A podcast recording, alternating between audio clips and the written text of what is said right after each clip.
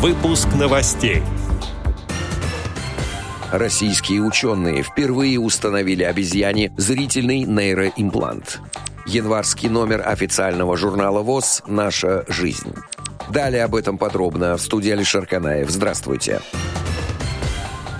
Вышел в свет январский номер официального журнала Всероссийского общества слепых «Наша жизнь». В этом выпуске в рубрике «Реабилитация по существу» размещен материал Ирины Федотовой «Танцы на ощупь», повествующий о преподавании танго незрячим людям Приморской краевой организации ВОЗ. В рубрике «Брайли. Современность» читатели познакомятся с размышлениями Ревката Гордиева на тему «Система Брайля. Анахронизм или жизненная необходимость для незрячих». Рубрика «Качество жизни» представлена в январском номере публикации «Модный незрячий», в которой описывается один из социальных проектов программы «Действуй без барьеров», реализуемой Московской городской организацией ВОЗ при поддержке столичного департамента труда и социальной защиты населения. Раздел «Обзор сайтов региональных организаций» представляет подборку материалов Татьяны Кручининой «На злобу дня».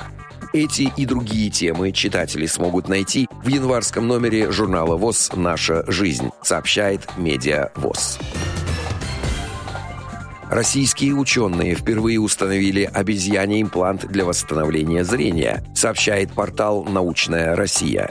Над устройством работали лаборатория SensorTech и фонд поддержки слепоглухих соединения. Тестирование на обезьянах – это последний этап доклинических испытаний импланта. На сайте лаборатории SensorTech отмечается, что Elvis может стать первым в России массовым продуктом с применением имплантируемых в мозг на длительный срок электродов. Внедрение Elvis в российскую медицинскую практику запланировано на 2027 год. Первые операции будут проводиться при поддержке Минздрава России, а также на коммерческой основе для состоятельных клиентов и при участии благотворительных фондов и спонсоров. Отдел новостей «Радио ВОЗ» приглашает к сотрудничеству региональной организации. Наш адрес новости собака – радиовоз.ру. В студии был Алишер Канаев. До встречи на «Радио ВОЗ».